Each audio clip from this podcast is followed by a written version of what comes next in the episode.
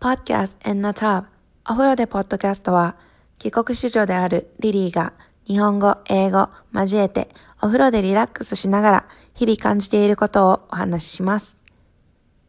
海外での生活やトレンド、ヨガ、仕事、旅行、恋愛、フェミニズム、エコ、エシカルなど様々なトピックに触れていきます。このポッドキャストは Anchor.fm によって先行配信。Apple Podcast、Google Podcast、Spotify、Castbox などでも配信しています。お気に入りのプラットフォームから購読してみてください。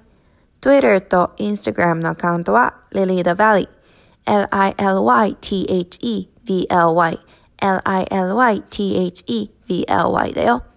少しでもまた聞きたいと思ったら、ぜひ購読お願いします。もう少しこういう話してほしい、などなどフィードバックは嬉しいので、ぜひ Twitter や Instagram でメッセージしてね。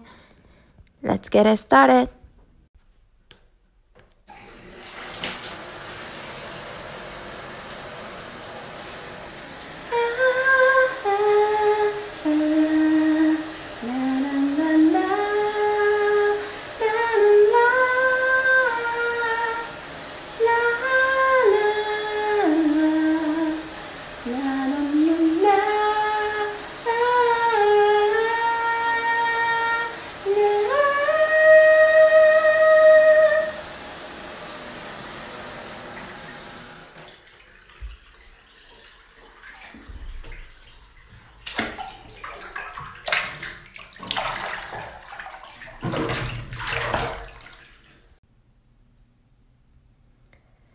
どうやって見つけてくれたのかわかんないんだけど、本当に Thank you for listening my podcast、um, 再生数がもうすぐ2000回をリーチしそうで、なんか、やっぱり地味にやっていて、もうこうやって聞いてもらえて、まあなんかたったの2000回なんだけど、でもうん、2000人の人、2000回自分の話を聞いてもらうのって、誰かの時間をそれだけ使ってるってことだから、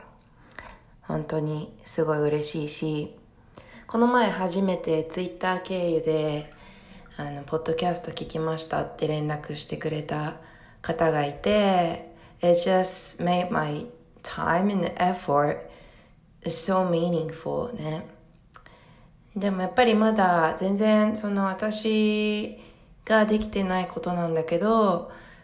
やっぱりリスナー聞いてくれてる人からの声をそこまで拾えてなくって、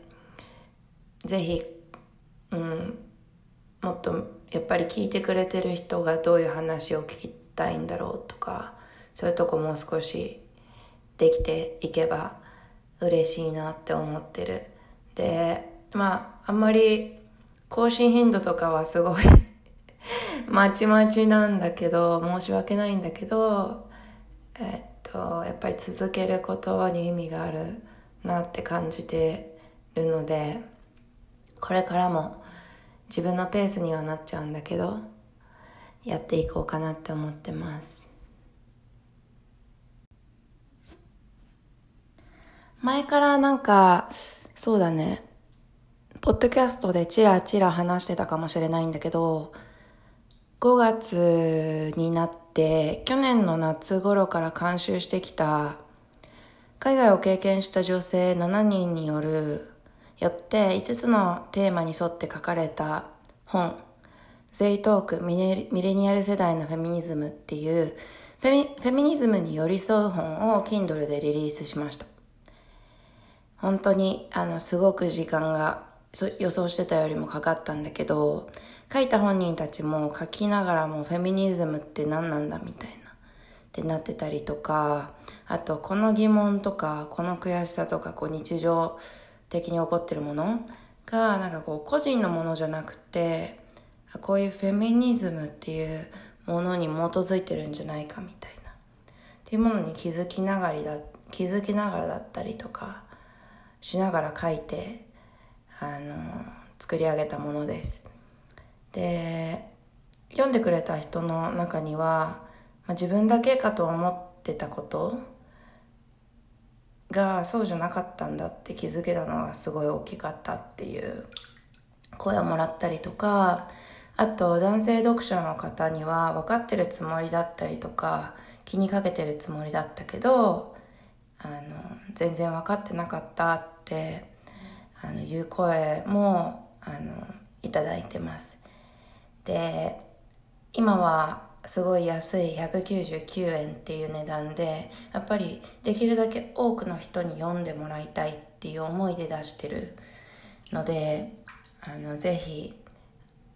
description にリンクを入れておくので読んでみてください。あの work だったりコミュニケーションだったりダイバーシティだったりあと relationship。あと society っていうやっぱりこう海外経験した日本海外経験して日本に戻ってきた私たちが気づくこう不思議なこと日本の不思議なことだったりとかを主にあの話してる本なのでぜひこう違う目線でものを見るきっかけになってほしかったりとか、まあ、やっぱ海外経験ある人とかにはうんあ同じ気持ちだったとかそういう共感できる材料になれたらなって思ってます。はい。ゼートークミレニアル世代のフェミニズムです。よろしくお願いします。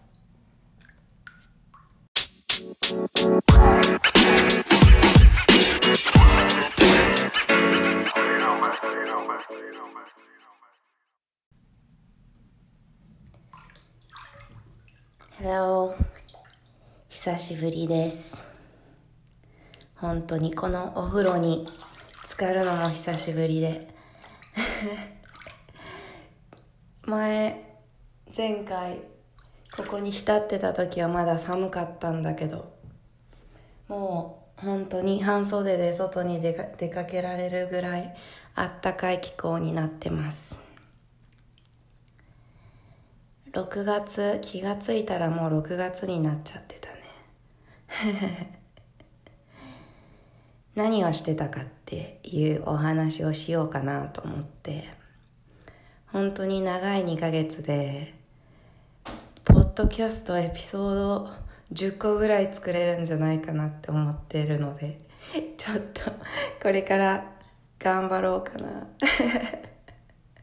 どうしようって感じです。やっぱ忘れちゃうからね。うん。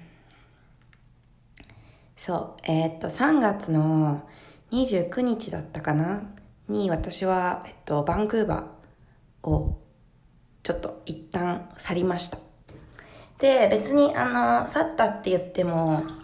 撤退したわけじゃなくてレントレントはずっと払ってたんだけどうん、えっと、フィリピンのセブでデザインブートキャンプをやるオポチュニティに恵まれて、で、本当に最後の最後まで迷ったんだよね。なんかどう、フィリピンってね、私すごいこう 行ったことあるんだけど、うん。好きじゃなかったんだよね最初。だからうんどうしようと思ってもう本当に最後の最後まで悩んだんだ。行くか行かないか。もう飛行機もなんていうのあのリファウンドできるようなリ あのチケットを買ってあったから最後の一週、出発前一週間前。でもキャンセルできる状態だった。で、悩んだよね。もうなんか、ゴキブリがすごいとか、元同僚が言ってたりとか、もしたから、私ゴキブリ本当に苦手で、いや、無理だ、もうやめよっかなとか、やっぱりそのカナダでの生活がまだ何も安定してないし始まってないのに。またこうやってフィリピンに行っちゃうのとかもどうなんだろうみたいな。のもあって。本当に最後まで悩んだんだけど最後の最後で手こずっていたワーキングホリデーのビザがアクセプトされてでちょうどまあそのワーキングホリデー始めるにあたってやっぱ仕事も探さなきゃいけないしであと永住権の取得をしたいなって思ってるからカナダで。でそれのためには正式なジョブオファー自分のスキルがそのパートタイムジョブとかじゃなくてまあプロジェクトマネジメントとかそういうテック関係のデザインだったりとかの仕事でジョブオファーをもらうことが一つのうんとリクワイアメント。なのね。なので、えっと、一旦ちょっとフィリピンにやっぱり行ってでジョブサーチとかしてで帰ってくるタイミングでワーキングホリデーの講師まあ、アプローブされてから行使するっていう流れがあるんだけど、アプローブはレターだけ。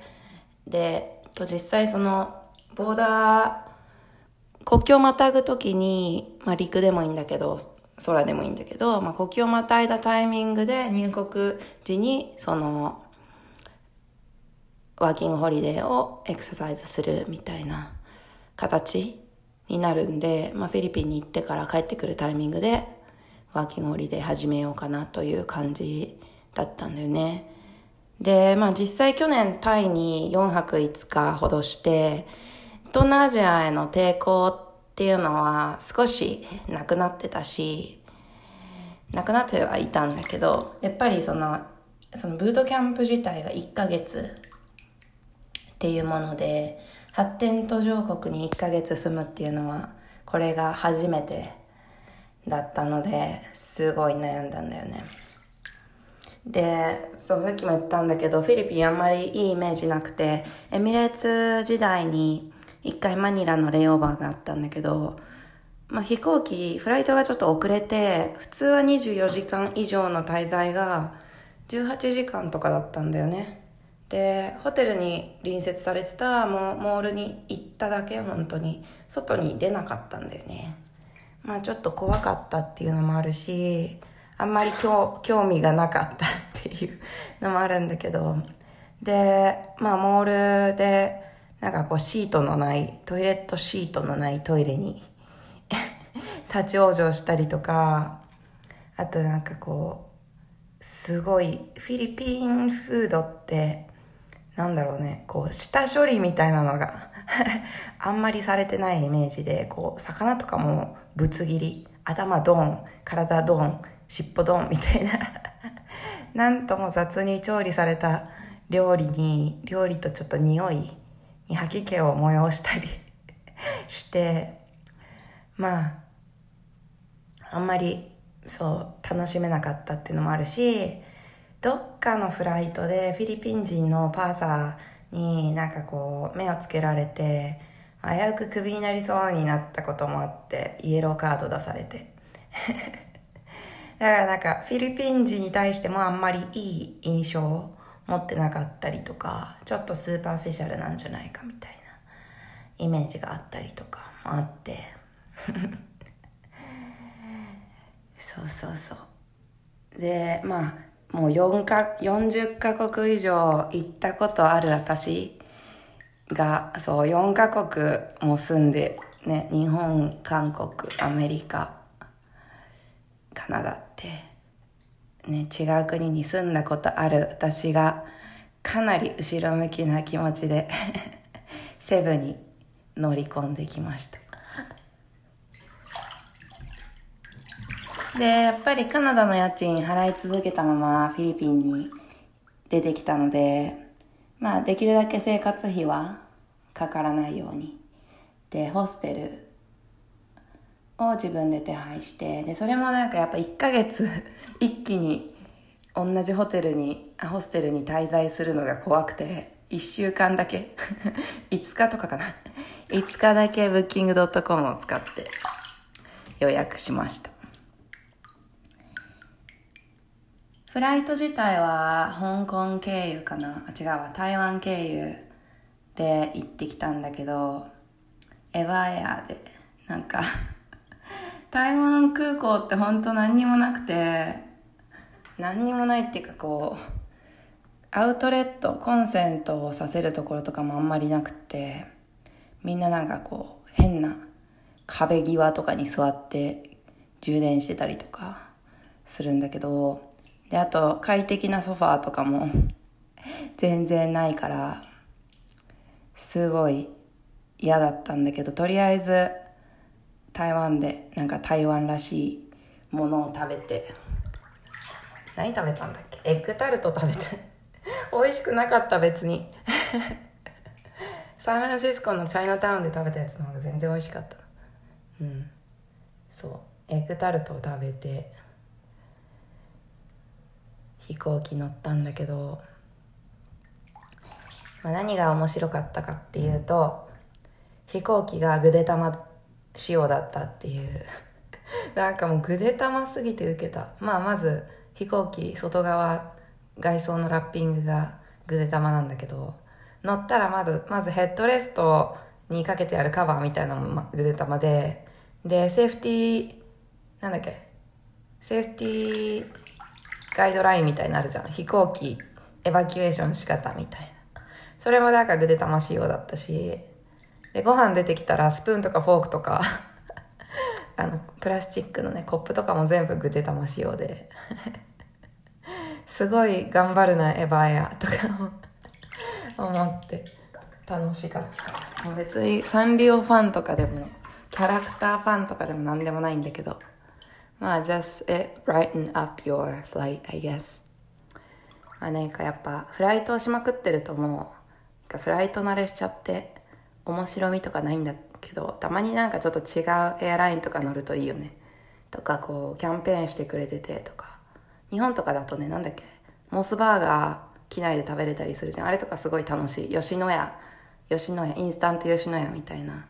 モスバーガーすごい美味しかったんだよね。なんか、その、パンと肉別々になって出てきて、で、自分でマヨネーズとかレタスを挟んで食べるみたいな、結構アート and クラフトのクラスみたいな感じ。吉野家もそんな感じだよね。やっぱりなんか機内食食べるよりもそういうなんかちょっとフランチャイズのそのその土地でその国で有名な フランチャイズフード食べれるのは結構ありありだなとか思ってたからうん。まあぐで玉もぐで玉で楽しかった。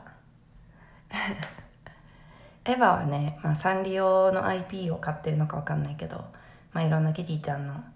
ね飛行機だったりとか。日本じゃないんだけどねやってるから空港とかにも結構そういうサンリオサンリオブースみたいなのが結構あったりして楽しい。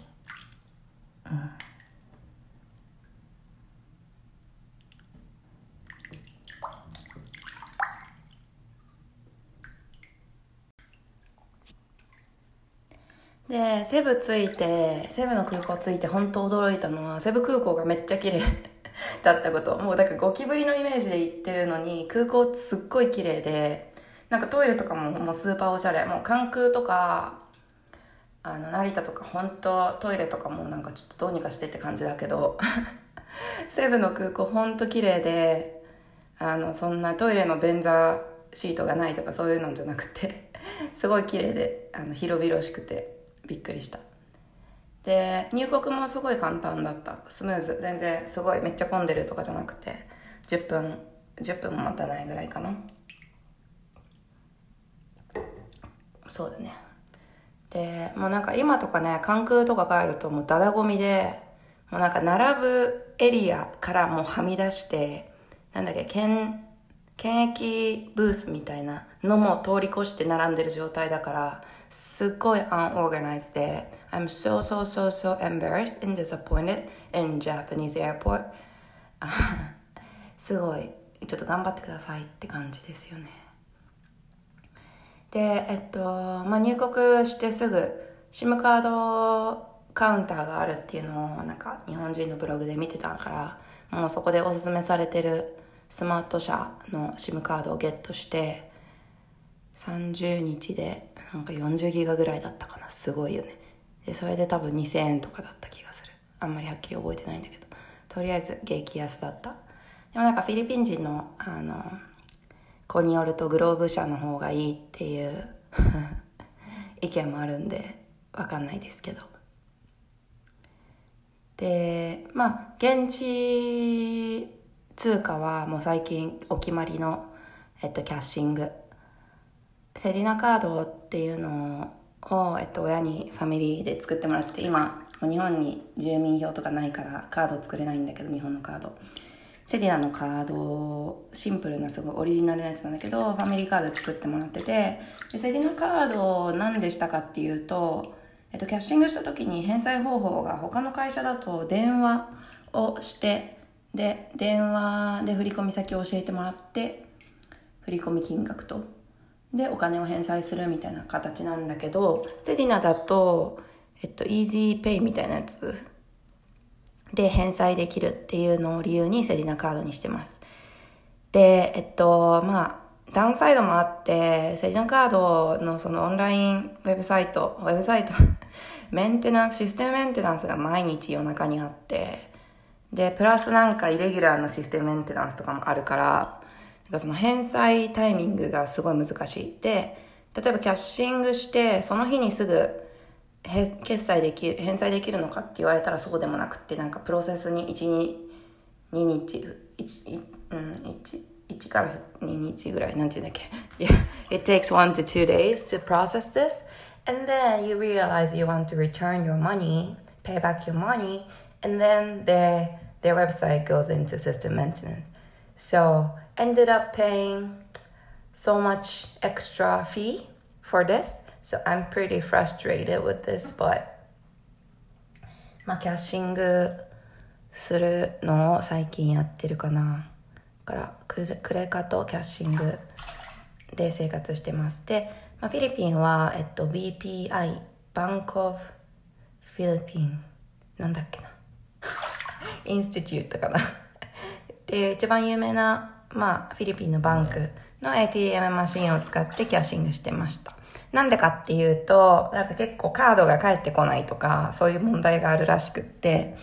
あの、一番、まあ、有名なところにしておくことで、ちょっとトラブルも避けれるかな、みたいな考えで、リンピアイの ATM マシンを使ってました。で、なんかこれ、結構東南アジア共通なのかなって思うんだけど、手数料、ATM の手数料がすごい高い。500円ぐらいした。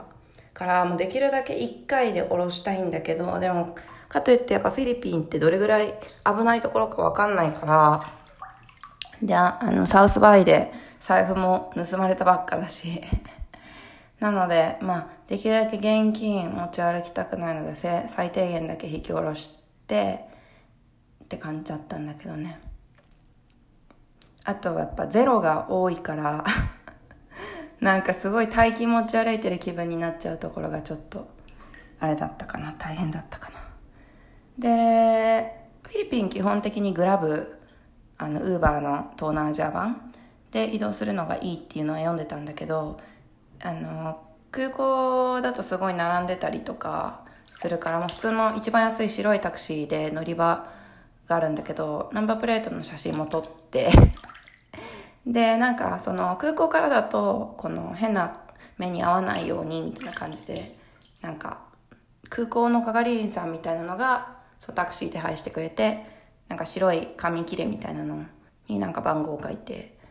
でその行き先をタクシードライバーとやり取り自分がやる代わりにやり取りしてくれるみたいなのがあったから、まあ、ちょっと安心しながらホステルまで行った。で Google マップ見せながら行ったんだけど 全然なんかマップ読めないのかなわかんないけどだからもうなんか本当にいやもう I'm gonna tell you how to get there だからとりあえず近くまで行ってで、あ、ここ turn left, turn right みたいな感じでもうナビ見ながら説明してホステル到着って感じだったかな。で、まあホステルはなんかすごいあのポートの近く、海の近くだったんだけど、すごい新しいホステルで、すごい綺麗だった。ねタイで泊まった、あの、ワンサゲンホステルみたいな感じのイメージコンクリート作りでみたいな結構カラフルなグラフィックアートがあったりとかしてまあおしゃれな感じではあったんだけどうんでえっと女性用のドミトリー、えー、8人部屋かな？2段ベッド4つの8人部屋のえっと下のベッドをアサインしてもらった。これはもう前もってえっと予約の時に下のベッドにしてくださいってお願いしてあったから彼女たちも手配してくれてあってラッキー。でまあブッキングドットコムのスポンサーじゃないんだけど ブッキングドットコムを今回本当にすごい使い倒した。東南アジアではやっぱりかなり優秀だね。とかバックパッキングする人に本当にやっぱり使えると思う。まあ普段は Airbnb で、えっと、旅行するんだけどこっちアメリカカナダとかカナダは旅行したことない。ごめん。アメリカとかあとまあヨーロッパもエアビー基本的にエアビーで旅してきてたんだけど、まあ、 Booking.com なんか今回使いまくったから一気になんか Genius 会員レベル2になってどれぐらいすごいのかわかんないけど。でなんかその Genius 会員ってなんか Booking.com の reward system ででまあ予約するたびにこうポイントが溜まってってでなんかその reward によそのレベルによってディスカウントされてるホテホテルだったりとかが違う。からそのデイリーのなんかそういうプロモーションみたいなのがあのゲットできたりする。からできるだけなんか細かくブッキングするのがリワードあその会員レベル上げるコツかなとか思って。例えば私だったら1ヶ月旅行してるけど同じホステルに何回もブッキングドットコムで予約するとそのポイントがどんどん加算されていくのかな。ででもそのホステルできあの発見したのは最初 initial の stay は何日間かは Booking.com で確保しとけばいいんだけど実際ついてから extension すると安いパターンがあるのねだから、えっと、それは予約前とかに確認しておくと、えっと、お金をセーブできたりする。うん。でも、あの、お金全く変わんないところとかもあるから、できるんだったら予約しといた方がいいけど、私が泊まったその、 Happinest Hostel ってとこなんだけど、 Happinest Hostel は、 Booking.com じゃなくて、 extend した方が安かった。うん。で、なんで Booking.com がいいのかって、 Expedia だと、なんかね、ホテルは結構探しやすいんだけど、ホステル探しは結構あんまり、うん、なんかうまくいかなくって、多分、うん、エクスペディア使ってる人はホテルを探してる人が多いから、なんかね、こう、レビューの基準が違うんだよね、きっと。ホステル泊まってる人のレビューの基準って、なんか部屋がどれぐらい広いかとかではなくてなんかやっぱそのホステルでどれぐらいいい経験できたかなんだけど値段のその感覚がすごい低い。だから500円だったからこれぐらいで十分だみたいなホステルの基準で評価してるからやっぱそのホステル探しは Booking.com をおすすめする。でまあ旅行予定してる人はあの行動ディスクリプションに貼っておくから多分使ったら25ドルオフとかだから 場所によったら3泊ぐらい無料になるからぜひあの使ってください。うん。フィリピンのホステルだとね多分2日分ぐらい無料だから。そう。でホステルチェックインしてでまあ驚いたこと。驚いたことじゃないかなんだろうなまあシーツしかないえっと、フィリピンのホステルは基本的に布団がない。暑いってのもあるけど、普通に寒いからね、エアコン24度とかで、えっと、シーツだけだったんで、もう小声地にそうになって、長袖長ズボンで寝てましたと。で、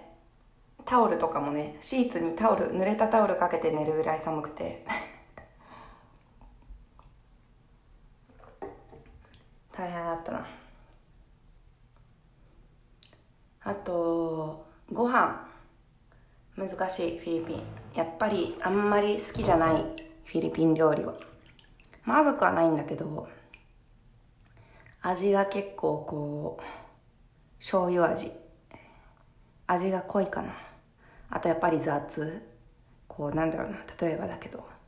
チキン骨ごと切ってたりとか。なんか普通になんだろうな。チキンの煮込みみたいな。鶏の煮込みとかだったら骨出てくること想定しないんだけど。ちっちゃい骨がめっちゃ出てきて。いやほとんど肉ないじゃんみたいな。とか。あとなんかこうプラスチックのお皿に盛られるせいか。やっぱ美味しく感じないし。スプーンとかフォークとかもなんかこうアルミの軽いやつだからこう食べててもなんかこう上質な食べ物を食べてる気にならないからお腹はいっぱいになるんだけど米肉だからで脂っこいからお腹はいっぱいになるんだけどやっぱ脳が満たされなくて食べ物は結構苦戦した。で解決策としてはホステルはちょっとおしゃれな食器とかを 置いてくれてあったからホステルで料理するかホステルの皿を持ってガランデリアっていうレストラン食堂みたいなのがあるんだけどガレンデリアに行ってそのお皿に持ってもらう。じゃないと、えっと、テイクアウトするとプラスチックの袋にポリ袋みたいになるじゃんスーパーでもらえる。ポリ袋に、uh, they're gonna put food inside of the bag. So you're gonna create more waste right? だからとりあえずお皿を手に片手に持って run down the stairs and then went to the Garandaria and grabbed some food で two dishes, one rice みたいなセット2個おかず選んで、えっと、ご飯1つとかで40ペソだから80円ぐらいで、えっと、ご飯食べれますでもガランデリアでご飯食べるとき気をつけてたのは、まあ、基本的に冷蔵システムみたいなのはなさそうで 作ったものがずっとそのまま並んでるだけだから暑いのに、まあ、食中毒とか怖いからとりあえず朝出来たての時しか私はガランデリアには行ってない。で、あと気をつけろって現地の人に言われたのは、現地の人じゃないか。ホステルで出会った女の子に言われたのは、まあなんかその綺麗な水使ってるかどうかわかんないんだけど、まあ、ウォーターサーバー置いてるところで食事するようにした方がいいよみたいな感じでは言われてたけど、まあでもどこもどこだよね。綺麗とは言えない。言い難い、あの、お店が多くて。もう初日は本当に何食べたらいいかわかんなくて、ただただうろうろ。うん、英語通じるんだけど、うん、なんか、どうしたらいいんだろうって感じでうろうろしながらコンビニに行ってみたりして、ちょっと何、何食べたらいいかわかんない、何食べたらいいかわかんない、どうしたらいいかわかんない、みたいな感じで結構カルチャーショックを受け、あの、ホステルの子とかにもどうやってここまで行ったらいいのとかって言われても結構慣れてない初めての日には結構勇気のいるジプニーに乗れって言われたりとかジプニーっていうのはなんか軽トラに屋根がついたやつみたいなんだけど、で、軽トラのそのなんていうの、側面に椅子がついてて、内側だけどね。で、みんなで横に並んで座るベンチ型の椅子に並んで座って、で、小銭を払って、なんか乗り降りするんだけど、まあ、すっごい安いんだよね。15円とかで移動できるんだけど、うん、なんかこうブログとか読んでるとスリがスリに会うとか夜は乗るなとか、まあ、いろんな忠告があるからまあちょっと初日には乗れなくてさすがに。1週間ぐらいしてからチャレンジしたのかな。うん。まあでもあの楽しいよ。全然私は危ないって思わなかったしうんまあちょっとなんか腹立つこととかもあったんだけど例えばえっと、紙幣で払って小銭返ってくるはずの小銭が返ってこなかったりとか。で、私がやっぱり明らかに日本人、なんかフィリピン人ほど黒くないし、すぐやっぱバレちゃうんだよね。現地民じゃないって。だからまあ、現地の人とかも、なんだろう、こう、ふざけて、こう騙そうとしてくるみたいなとこがあって。だからなんか、いや、ちゃんとお金返ってきてないの知ってるからみたいな感じで、あの、ボディーラングエージしたら返してくれたんだけど。まあ結構あるある。まあ、みんながみんなすごい悪い人じゃなくて全然、本当に。ほとんどいい人。だけど、たまにやっぱ悪い人がいて、でもそれって多分日本でもよくあるから、うん、あんまり気にしなくていいかなとは思って。うん。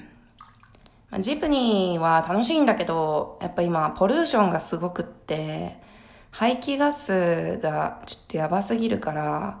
乗ってたら本当にちょっとアレルギーっていうか、喉が痛くなって、もうマスクとかしないと乗れない状態だった。うん。で、なんでジップに乗ってたかっていうと、そのデザインブートキャンプに行くまでに、あの、ちょっと歩いて行ける距離じゃないところにホステルを取ってたから、っていう理由もあって、で、まあ、タクシーで行ったりとか、ジプニーで行ったりとかしてたんだけどね。うん。あと大変だったのが、インターネット。まあ、最初に SIM カードを買ったって言ってたけど、まあ、SIM はいいよね。カナダとかだと私、 unlimited じゃないから制限しながら、あのけ、確認？頻繁に結構何ギガ使ってるんだっけとか確認してないと、えっと、自分が契約してるギガ数より使ったらオーバーチャージされちゃうから結構それがだるくって、あの、嫌だったんだけど、まあ40ギガもあったら結構使いたい放題って感じだったよね。なんだけど、ホステルのネット環境が不安定で、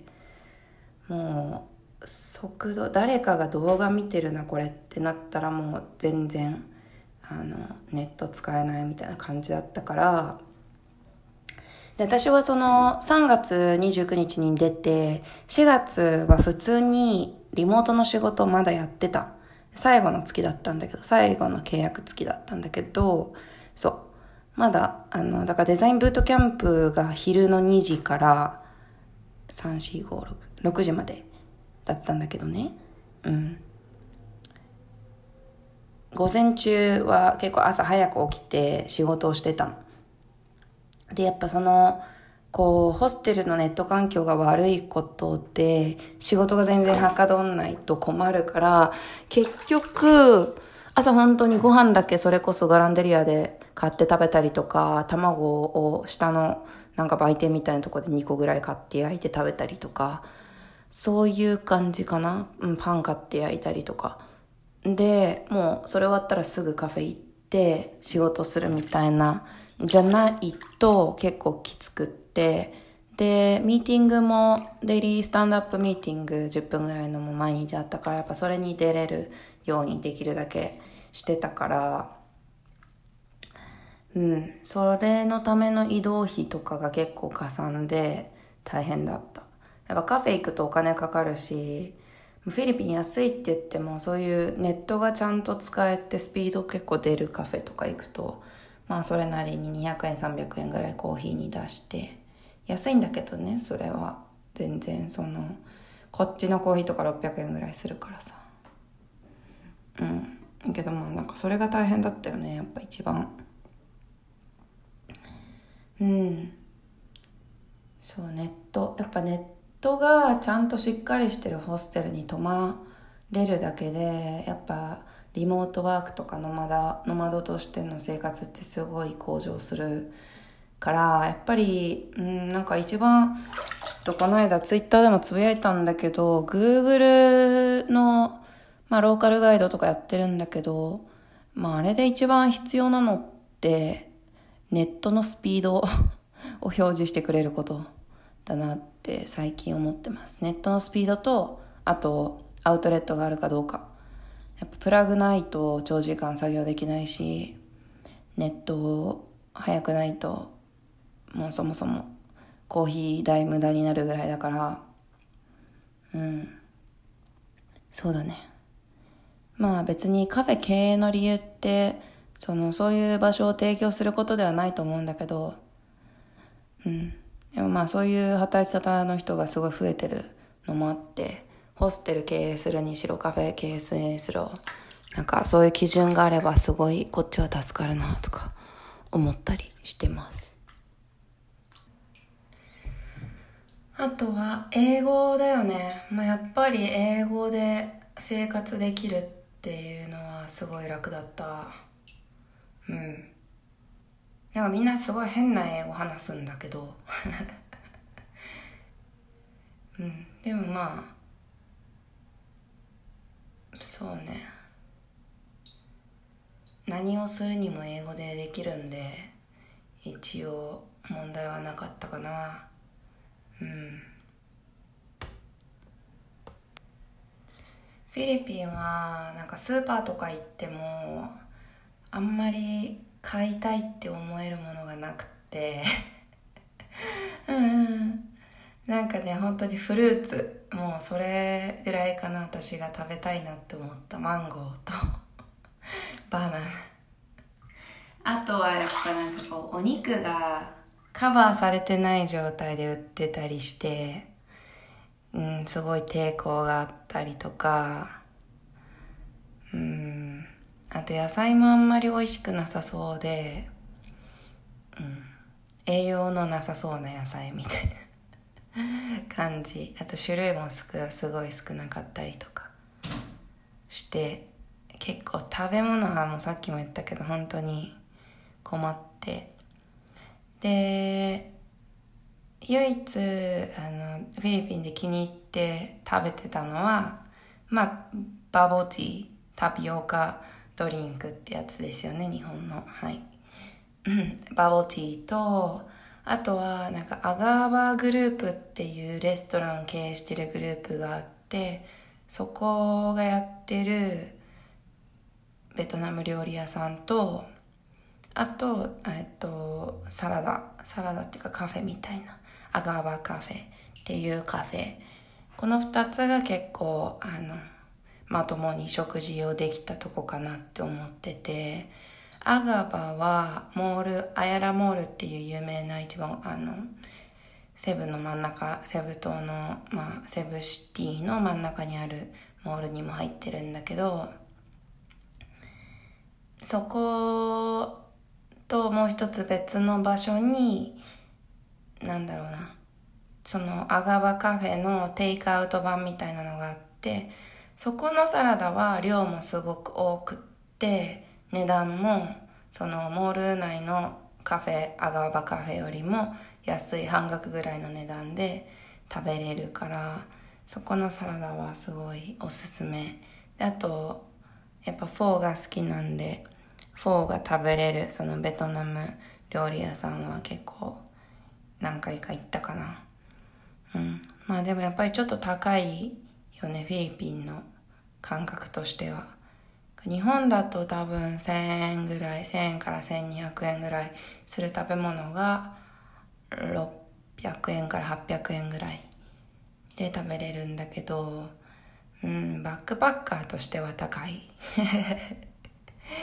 うん、タイとかだとすごい安くても美味しいんだけどフィリピンは安いとまずい。私のイメージ。だからちょっとお金払わないとまともな食事はできなくって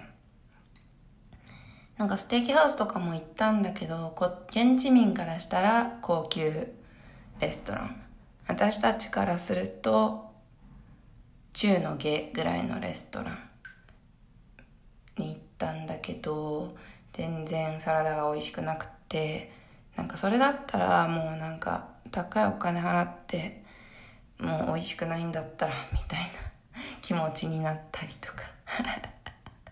していろいろ大変でしたけどね。うん。食べ物がやっぱり困りました。最後の方になったらなんかその辺の食べ物を食べるのにも慣れてきてストリートフードとか。でなんかバナナを串に、ちっちゃいバナナ。手のひらサイズよりちっちゃいぐらいのバナナを串に刺して揚げて、ブラウンシュガーをまぶしたやつとか、それのなんかちょっと違うバージョンのバナナ串に刺して、チャーコルみたいなんで焼いて、グリル、なんていうんだっけ。えー、っと、炭火焼きして、で、そこにバターを塗って、砂糖をまぶすみたいな のがすごい気に入って 美味しいバナナみたいな。バナナ全然好きじゃなかったんだけど。うん。それをそれが結構なんかまともな食べ物だと思って食べてたうんあと、うん、やっぱフルーツとかも夜とかになるともう買えるとこがなくなるから朝のうちに買わなきゃみたいなとかとかとかあとココナッツジュースココナッツミルクをなんか道で買って飲んだりとかもできるようにはなってたんだけどね1ヶ月終わる頃には。うん。あとまあセブ有名なのがレチョンっていう豚の丸焼きみたいなのだけどそれもハウス・オブ・レチョンっていうフランチャイズレチョンで有名なフランチャイズのレストランに1回行って連れてもらってで食べたんだけどすっごい美味しかったからあのレチョン全体が美味しいのかそれともハウス・オブ・レチョンが美味しいのか分かんないけど、まあ、ハウス・オブ・レチョンはすごいいいフードサプライヤーから食材を仕入れてるってことなんでアガバと同じぐらいのクオリティの食べ物が食べれると思います。うん。あとはもうなんか崩壊的だったな。うんなんかこうやっぱこうちょっと田舎の方行くと鶏とかみんな庭で飼ってるんだけど、まあ、なんかゴミとか食べてるよね絶対、まあ、やっぱ汚くてフィリピン。ゴミが多くて道とかにも川とかも本当に polluted で。もうプラスチックの袋がもうなだれなだれてるみたいな。もう色もドブ色っていうかもう最近日本では見ないような川の汚さ。もちろん日本の川も汚いんだけどけどもなんか汚いのレベルがもう違うなんだろう泥泥水が緑緑な泥水ぐらいの感じのレベルで匂いもすごいひどいし。下水システムもまだないのかな？うん。ないらしくって。すごいやっぱりちょっとその辺はコンタミネーションとか気になるから卵とか食べるのもすごいこうオーガニックだよね。フリーレンジなんだよね。だから鶏放し飼いだからその今あのこっち日本は分かないんだけどアメリカとかカナダだとフレフリーレンジで鶏を育てているかどうかっていうのは結構卵を買う時の基準になっててその鶏をこうケージにちっちゃいケージに入れて育ててないみたいな。いうのがまあ卵の買う時のねあれなんだけど フィリピンのフリーレンジは逆にその食べるものを規制されてないっていうのがあるからゴミとか食べてるよねとか思っちゃうから逆に怖くてそのホステルの下のなんか売店とかで卵買ってたとか言う言ったんだけどそれとかも結構なんかこの卵大丈夫かなとか思いながら何を体に入れてるのか分かんない状態だった。卵は卵なんだけど なんかケミカルな卵を食べてるんじゃないかみたいな感じだよね。でまあそういうなんだろうフィリピンはフィリピンでその農業、まあ、バナナで稼いでいくしかないみたいなとこがあると思うんだけど。でもなんかそういうアメリカの大きい会社が入ってきちゃうことでなんていうの農薬まみれの野菜とかやっぱ食べたくないみたいなのもあるらしくてうん難しいなと思った。なんかまあもちろん農薬やだモンテネグロだっけ？なんだっけ？そういう会社があるよね。とかのせいでやっぱこう土地が破壊されたり森林崩壊されたりとかしてるところもあるみたいだし。かといってなんかフィリピンゴミがないわけじゃないからすごいゴミ食べてるねそういうなんていうの品質管理みたいなところではちょっとまだまだ足りない部分もあるからまあすごい綺麗なところだからもうちょっとこう、ね、東南アジアって本当になんでこうそのゴミに対するあれがないんだろうね。だからなんかオーガニックってなんだみたいな話になるね。うん。有機まあ農薬使ってません。でもゴミ食べてますってこれ結構オーガニックにはなるんじゃないか。とか思ったり。うん。そういうのを考えさせられた。ちょっと。オーガニックの定義とは。みたいなうん。まあフィリピンの人たちはオーガニックだと思って食べてるんだけどね。野菜とか。まあでも農薬とか使ってどれぐらい使ってるんだろうね謎だわ。全然なんかこう肥やしがなさそうな野菜しかないからなんかね。あとまあちょっと知り合ったおばさんに聞いたところによるとまあ彼女もフィリピンで韓国人なんだけどフィリピンで野菜を育てようとしたけど無理だったって言ってたから。うん。なんかまあ土なのか何なのか。ちょっとこの辺はまだまだフィリピン未熟なので分かんないんですけど。うん。野菜がもうちょっとね食べれるようになればもっといい国だなって思うんですけど。うん。もちろんあのジョリビーも行ってきたんですけど思ってたより美味しくってフライドチキンスパイシーな方を食べました。でまあジョリビーってなんかマクドナルドみたいな感じかと思ってたら本当にチキンとライスがメインでマクドナルドが逆にチキンとライスを売らなきゃいけないってほどフィリピン人はチキンとライスが好きなんだなというのを思い知らされ夜とかジョリビーのあの蜂のキャラクターの横を通るとすごいなんか恐ろしい気分になるなるんだけどこの人夢に出てこないかな。なんかピエロ的なねなんでこのフランチャイズのキャラクターってさホラーなんだろうね。ドナルドもだけどさマクドナルドの。まあ KFC おじさんはそんなに怖くないけど、まあ、でも確かにあんなの家にいたら怖いし。うん。モスバーガーとかちょっと安全だわ。キャラクターいなくて。今日モスバーガーの話しすぎだわ。また出てきちゃった。別にそんなモスバーガー大好きとかではないんだけど。うん。